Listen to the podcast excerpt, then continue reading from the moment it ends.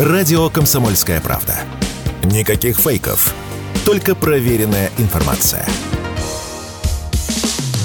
Что будет? Честный взгляд на 28 июня. За происходящим наблюдают Игорь Виттель и Иван Панкин.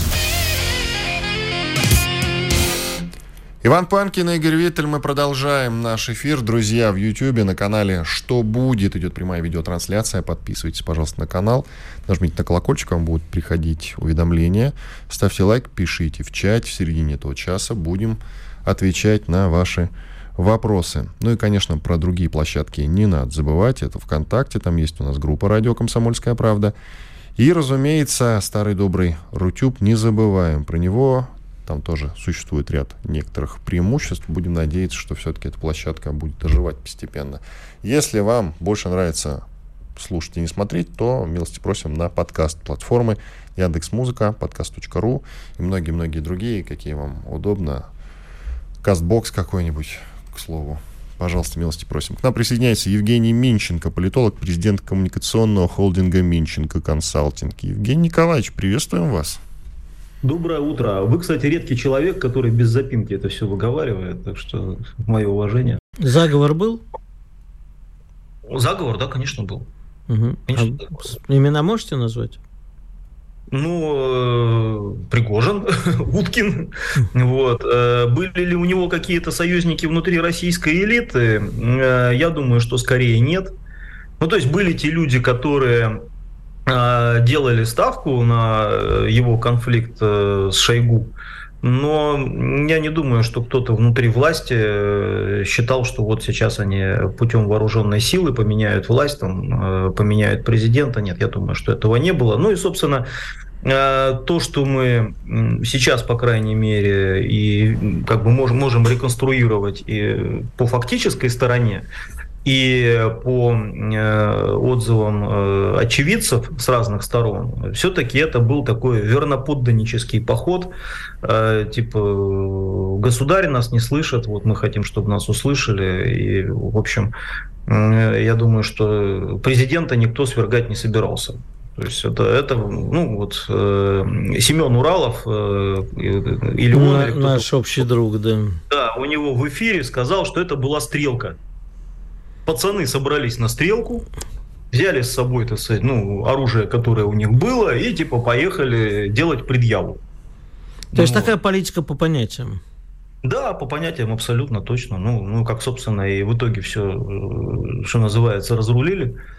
Вот, э, с этой с амнистией, там, с прекращением уголовного дела и так далее. Ну, то есть юридически это все, конечно, выглядит очень кривовато, но для для гражданского мира, э, ну, видимо, это необходимая плата, но понятно, что это открывает ящик Пандоры и, в общем, увеличивает э, неопределенность. Но я хотел бы вернуться к Александру Григорьевичу, у него просто там много таких вот э, заходов, на которые мало обратили внимание а чего-то и не было вот в тех цитатах, которые э, разгонялись. Ну, например, Александр Григорьевич считает, что в России надо провести э, массовую зачистку потенциальных оппозиционеров. Как а, они это сделают? Так мы уже за ее Секундочку, Жень. А, а оппозиционеров каких? Э, которые да. типа пятая колонна, иноагенты а вот, пишут всякую а вот фигню? А вот непонятно. А версии у вас есть, Евгений Николаевич? Версии по поводу чего? По поводу того, кто эти люди, кто это пятая колонна по именам. Не знаю, спросите у Лукашенко. Ясно. Евгений Николаевич, да. ну, пожалуйста, не уворачивайтесь от ответа. Вы же, я же знаю, что вы все знаете. Мы же знаем, что вы знаете. Да. да. Чьи акции внутри России? Не надо внутри только... России? Да. Внутри России, да, конечно, давайте поговорим. Но я думаю, что в первую очередь Бортников, как человек, который лично э, вел все переговоры, э, Золотов, вот. Но при этом хочу заметить, что вот Александр Хинштейн несколько раз, э, ну, а мы знаем его, так сказать, плотные взаимоотношения с Виктором Золотовым, э, несколько раз э, вот делал этот акцент, что решение по, по передаче тяжелого вооружения Росгвардии, оно было принято до мятежа. То есть, но тем не менее, мы видели и что э, как бы Золотов получил так или иначе сразу после этого, ну там было обнародовано решение об усилении Росгвардии. И, в общем, выглядел он достаточно э, бодро и сразу, что для него не характерно, начал комментировать в том числе и политические вопросы. Поэтому я думаю, что несомненный бенефициар – это Золотов. Евгений Николаевич, а еще один вопрос. Тут э, в, телег... в лучших, как говорит мой коллега, телеграм-домах говорят, что все это оживило э, жизнь в Кремле. Начал, началось движение, стали, наконец, достаточно такая стабильная жизнь, стали, наконец, общаться те, кто не общались, и, в общем, вокруг башен пляшут хороводы. Так-то или нет? Ну, общаться-то точно начали интенсивнее. Я прям вспоминаю эти денечки, э, телефон просто раскалился. А, и когда там, сказать, перезваниваются между собой там, администраторы, силовики, аналитики, и все спрашивают, а ты понимаешь, что происходит? Ну, это, конечно, в общем, взбодрило. Бодрило, ничего не скажешь. Я думаю, что, Но конечно, эта бодрость, прод... эта бодрость продолжается? И сохранится ну, ли она? Ну, я думаю, что да, потому что, ну, давайте так сейчас э, вот то, что произошло, оно же, оно же еще продолжается. Ну вот, например, там эти э, вагнера те же самые. Они в итоге как-то там... В какой момент они материализуются в Беларуси? Что дальше будет? Какой трек с ними? Непонятно. Там, дескать, они дальше будут работать в Африке. Ну, а раньше-то они в Африке, ну, при неофициальной, понятное дело, но тем не менее системной поддержке государственные машины России работали. А э, теперь как без этой поддержки? Неизвестно. Э, в общем, это, это большой вопрос. Если они в Беларуси э, остаются, то что они делают? Ну вот, эм, Лукашенко озвучил, что они будут, ну, например, так сказать, консультировать белорусскую армию, рассказывать им про беспилотники, контрбатарейную борьбу и так далее. Ну, допустим, и, и все, что ли? Или еще чем-то займутся?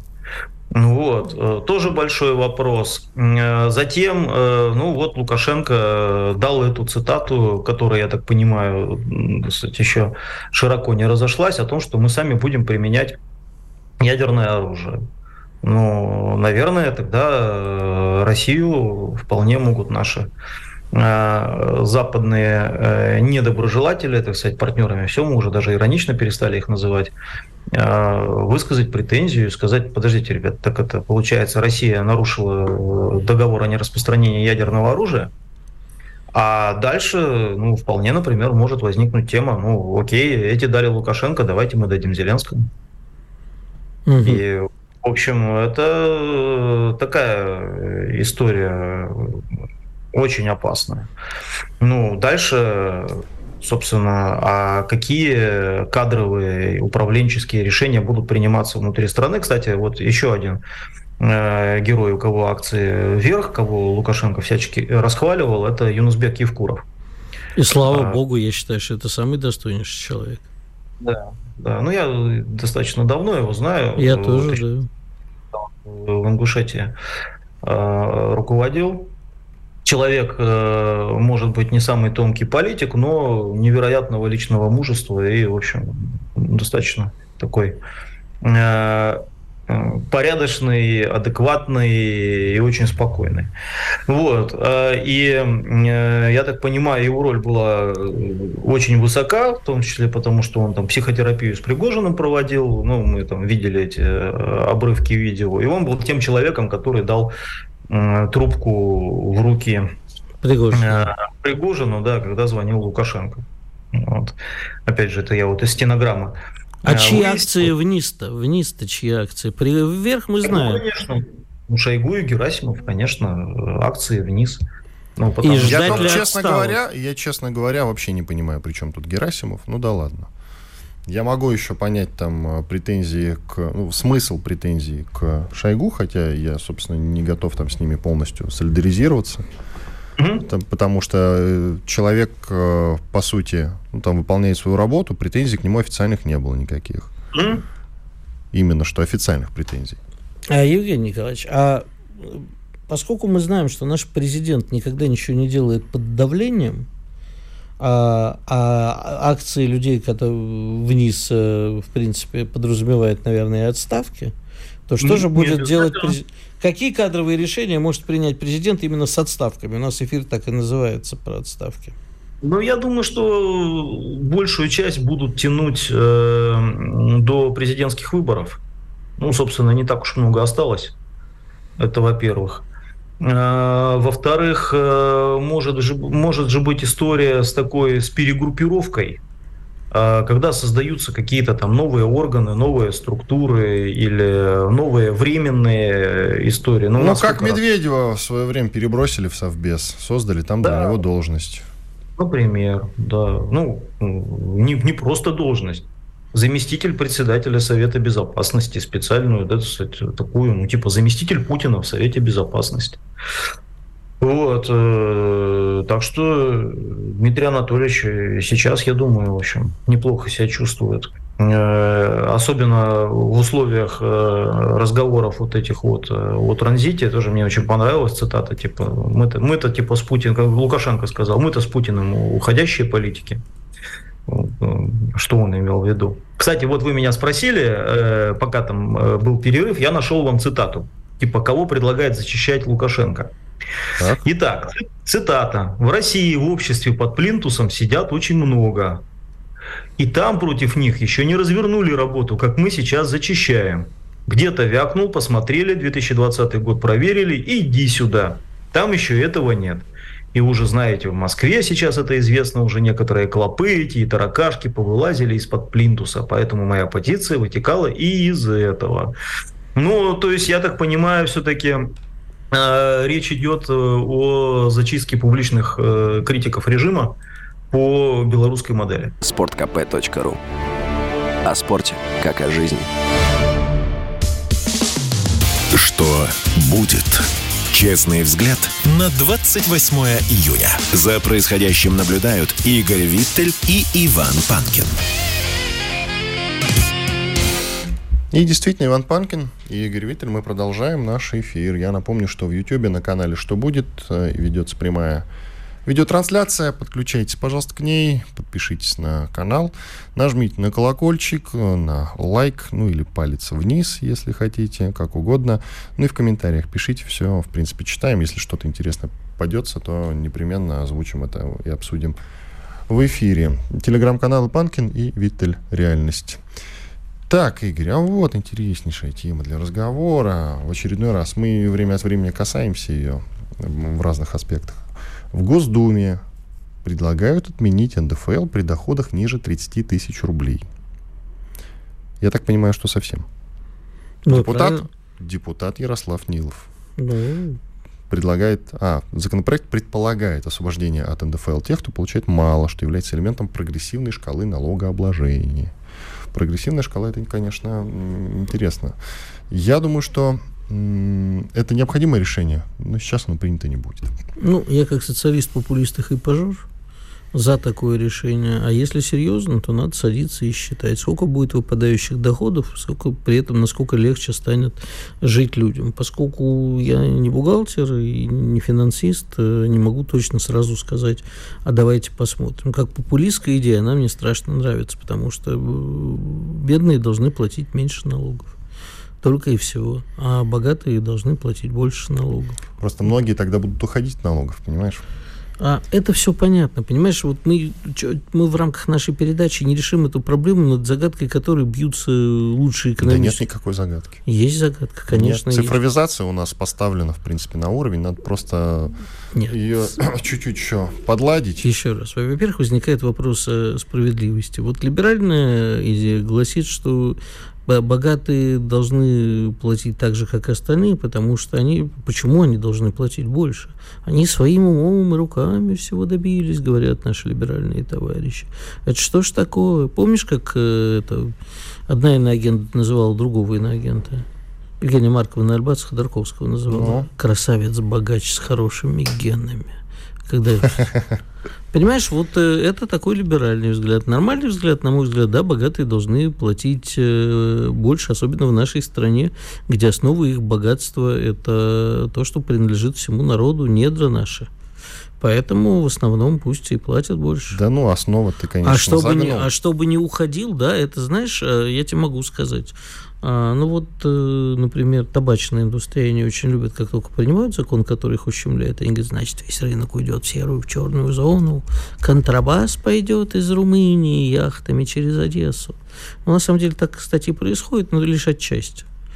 А поэтому вопрос, кто сколько должен платить и не уйдет ли рынок в серую или в черную зону, он э, важный, но я думаю, что никуда не уйдет. Поэтому я за. Я считаю, просто я уже обозначил, что прямо сейчас э, решение принято не будет.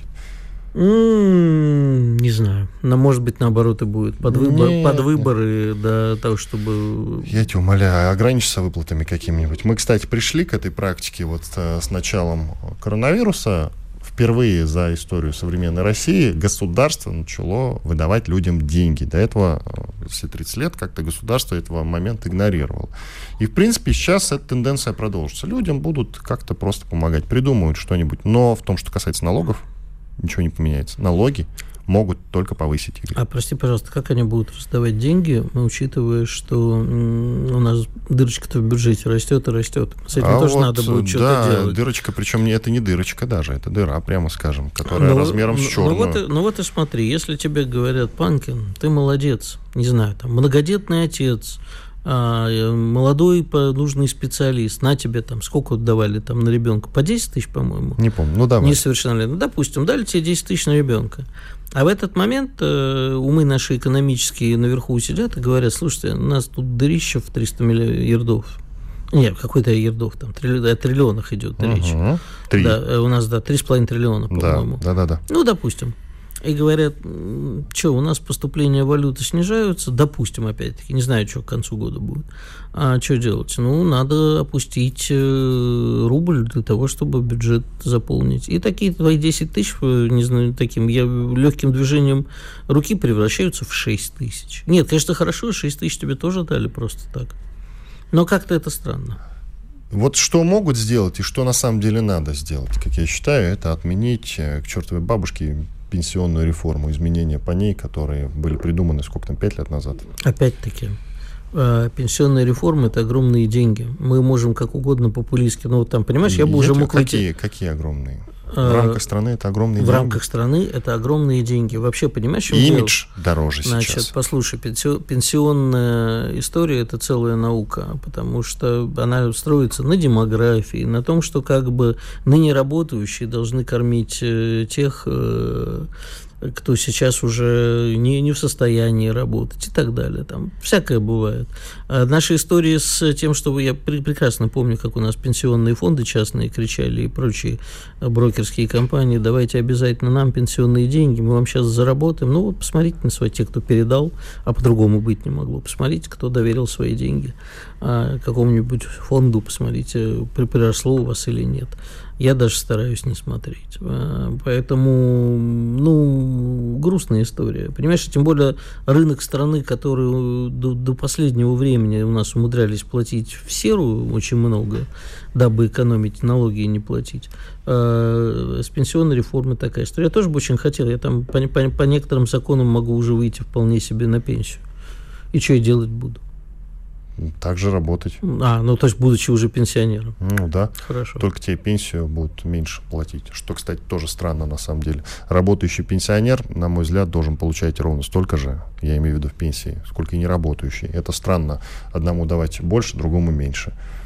Ну, Ты находишь? Понимаешь, у нас, к сожалению, ситуация такая, что пенсионные системы старых западных стран, они заточены были на то, что человек, выходя на пенсию, мог на эти деньги жить.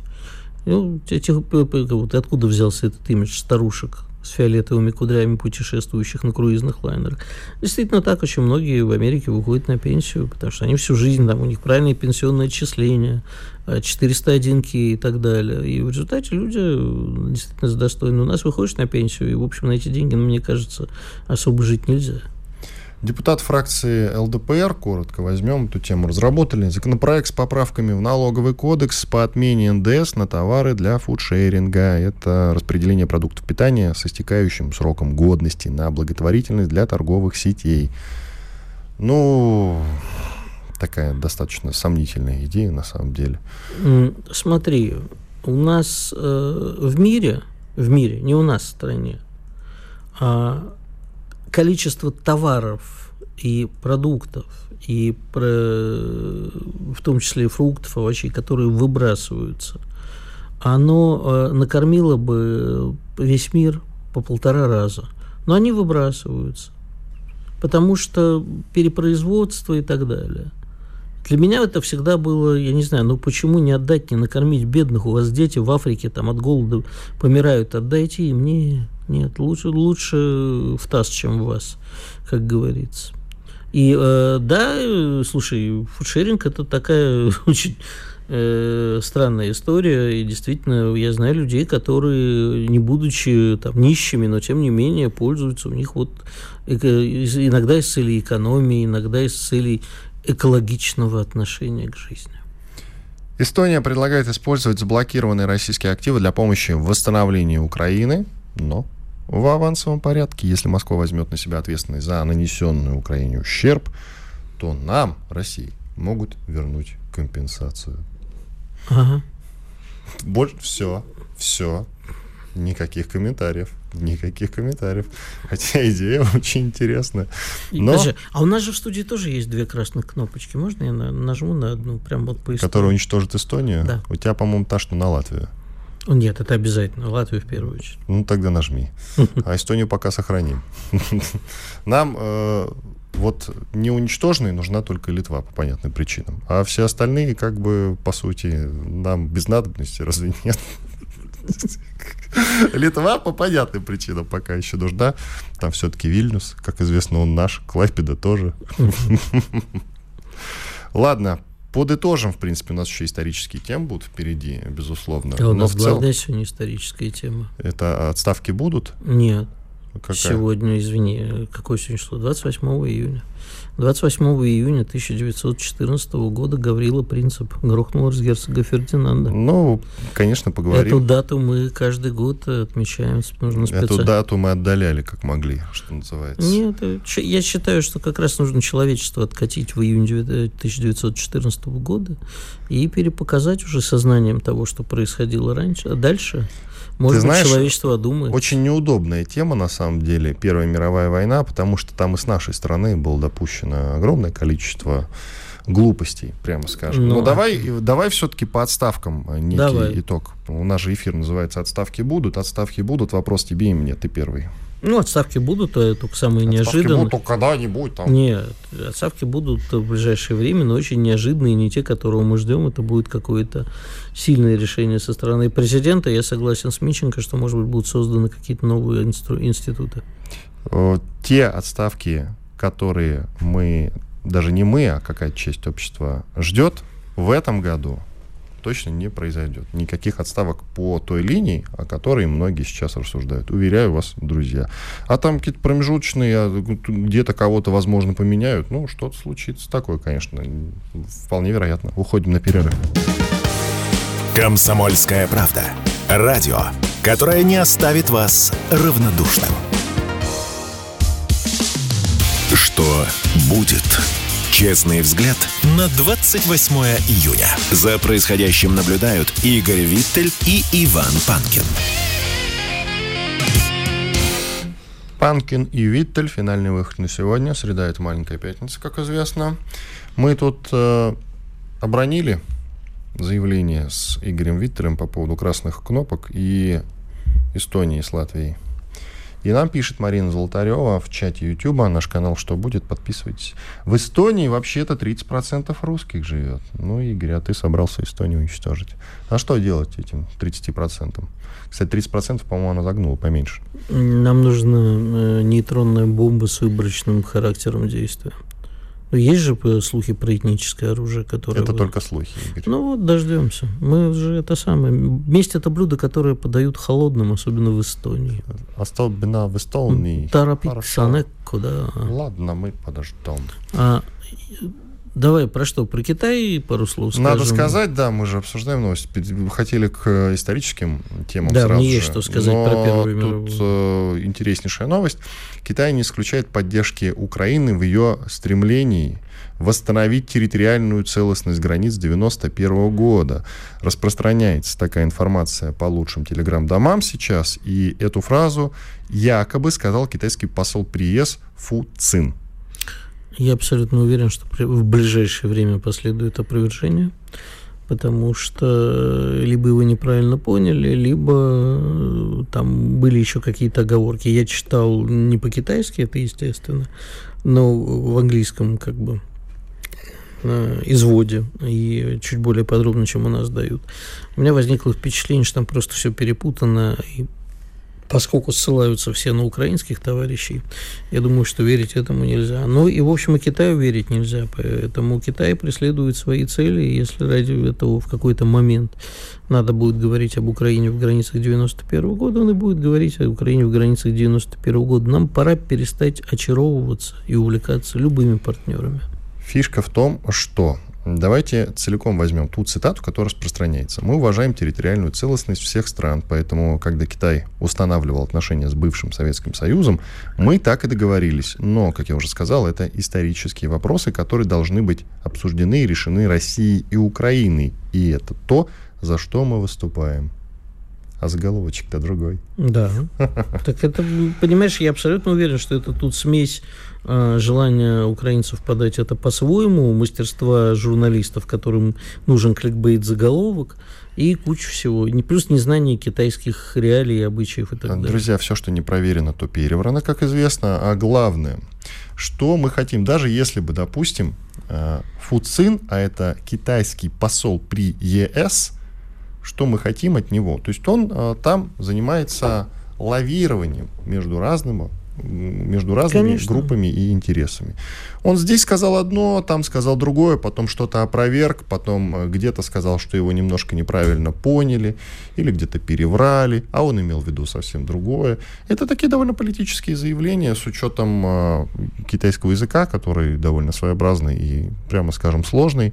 Действительно, всегда можно сказать, что вы меня не так да поняли. хватит оправдывать китайцев. Может, он и правда это сказал, да и фиг с ним. Вот наш министр... Что ты взял, что я оправдываю Китай? Нет, ну просто говоришь, может, не так поняли, я говорю, может, не Я так просто поняли. рассуждаю, что это политическое заявление. А, Оно сегодня одно, завтра другое. Вот э, как реагирует на заявление нашего министра иностранных дел? Я вот сегодня вижу заголовок, кликаю на него, что Лавров сравнил наших западных партнеров с обезьянами. Думаю, нифига себе. Так, вот, а кликаю, с кем он это, реально... а там, нет, там выясняется, что он просто рассказывая о том, что происходило с нашими по, по поводу российско-китайских отношений, сказал, был вот такой фильм, что там обезьяны, что-то там такое. И в результате, значит, э, журналисты, естественно, придумали кликбейт заголовок, что Лавров назвал наших западных партнеров обезьянами. Ну, не, не реагирует же на каждый. Итак, действительно, 28 июля 1914 июня. года, июля, все-таки основ, основная фаза началась 28 июля 1914 а, ну, года. выстрел-то был 28 июня? Ну, не важно. Ну, через месяц, получается. А выстрел, да. А, началась а, Первая мировая война. А если мы откатимся назад, в июне месяц 1914 2014 года, то действительно с Гаврилы принципа, война началась из-за принципа, это же известное расхожее Принципиаль, выражение. Принципиальная война. А, тут другой вопрос. Я бы, знаешь, на каком, в каком аспекте посмотрел? А, в, в свете недавнего Дня выступления... сегодняшнего, конечно же. Да, в свете даже не просто сегодняшнего, а в свете выступления нашего президента, который сказал, вот в 1917-м нашлись предатели, в результате мы вышли из войны, и, в общем, режим рухнул и так далее. А, а всегда возникает вопрос, а России-то вообще Первая мировая была нужна? Нет, конечно. А вот выход, раз уж в любом Причем случае... вообще. То да, есть но это те... вот абсолютно бесспорно, она нафиг была не нужна. Ну, зато ну, проигрывать ее было нельзя, и выходить из нее было нельзя. И входить в нее было нельзя, и не нужно абсолютно. Ну, давай не будем это аналогии проводить. Никаких нет, нет. Со спецоперацией тут как раз-таки... Спор... Понимаешь, тут Со есть спорный момент, а это аналогия. бесспорно. Это твоя страна, вот, ты вот. прав абсолютно. А, И- а там бесспорно Первая мировая, вот причин ее вступления, вступления в нее России не было никаких. Более того, если бы Россия не вступила, не было бы никакой Первой мировой как глобальной войны абсолютно. Была бы локальная. Ну, возникли бы другие проблемы, но в целом я с тобой соглашусь. Возникло бы это, конечно. Что-то всегда возникает. Ну ты продолжай, да. Нет, ну, это что продолжать? Наше место на мировой арене, возможно, было бы потеряно. Но зато в результате э, мы получили то, что мы получили. И, в принципе, я не знаю, почему наш э, президент так открыто не взлюбил большевиков в последнее время. Для, для меня это несколько удивительно. А, ну, в общем, насчет предательства все понятно. Когда твоя страна воюет, не надо ей нож в спину всаживать. И это вот тот э, вывод, который нужно сделать и в Первой мировой, из э, Брестского мира, из всего прочего. Не надо вести сепаратных переговоров, замораживаний и предавать свою страну. Кстати, интересный момент, почему Первая мировая, несмотря на то, что она прям мировая-мировая, она не служит э, инструментом раздора между странами, в отличие от Второй мировой войны, победу в которой приписывают себе и Великобритания, да, главная заслуга, и Соединенные Штаты Америки, конечно, они победили Гитлера, как они постоянно заявляют. и даже Есть и третья. Ну, Франция, это шут с ней. Ты же знаешь знаменитую Советский фразу Союз, со- соответственно, как одна из сторон, да, а Первая мировая, она вообще как-то в тени находится. И Непра- Великобритания... Неправда, неправда. Нет, она в тени по сравнению с тем, что я только Ну, что нет, сказал. конечно. Со Второй мировой сравнивать нельзя. Ну, просто нельзя. Ну, просто нельзя. И А в насчет- кинематографе это тоже отражается очень Да сильно. ладно. Прохладно. Какой фильм ты можешь мне про Первую мировую из свежих назвать? Из свежих? Да. Конечно, на Западном фронте без перемен. Но это сериал, да. Еще. Как- какой сериал? Это фильм. На Netflix который. Да. Не смотрел, да, да, да. Слышал, Это, это фильм на Западном фронте без перемен. Очень много выходит фильмов. По, по Себастьяну же Призо вышел, ну, относительно недавно, очень фильм «Долгая, раз- «Долгая разлука», по-моему, называется. Да, это Э, нельзя ни в какое сравнение поставить э, с тем, сколько фильмов выпускалось и выпускается про Вторую мировую. Ну, давай не будем спорить. По поводу Франции я тебе скажу знаменитую фразу э, Кейтеля, который подписывал капитуляцию. Кейтель же подписывал с немецкой стороны. Ну, короче, когда он увидел представителей Франции, он сказал, эти что, тоже нас победили? Так вот, Франция считает, что они победили. И историю сейчас переписывают очень серьезно. И если ты спросишь э, на улице где-нибудь в Европе, кто выиграл Первую мировую войну, э, Вторую мировую войну, про первую там же спрашивать бесполезно, ты такие ответы услышишь. Недавно видел, кстати, документальный фильм, когда спрашивают. А Один наш коллега ходил и в Освенциме спрашивал у посетителей, собственно, кто освободил Освенцим. Тоже вариантов было море. И какие основные? Ну, естественно, американцы, канадская пара сказала ему, что канадцы выиграли. Да, прекрасно. Освободили, в смысле. Ну, та- такое, да. А частый ответ, знаешь, украинский, потому что бойцы первого и второго украинского фронта освобождали. Да. Это Поэтому украинцы. Забавная история, которая превратилась в анекдот уже действительно.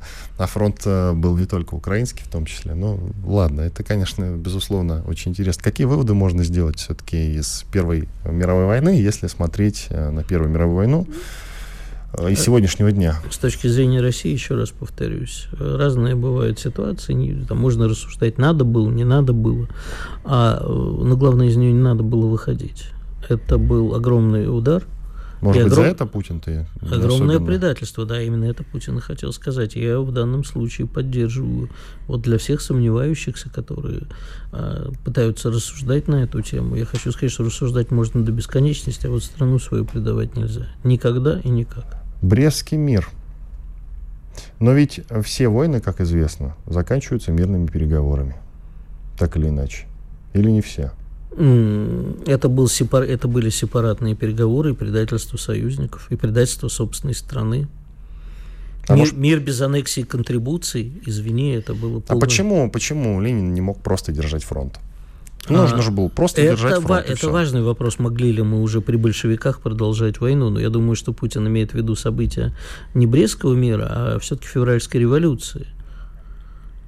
Э, Он, скорее всего, как мне показалось, там не было сказано, но речь идет о 17 году. э, Нет, годе. понятно, что мы же про Первую мировую рассуждаем.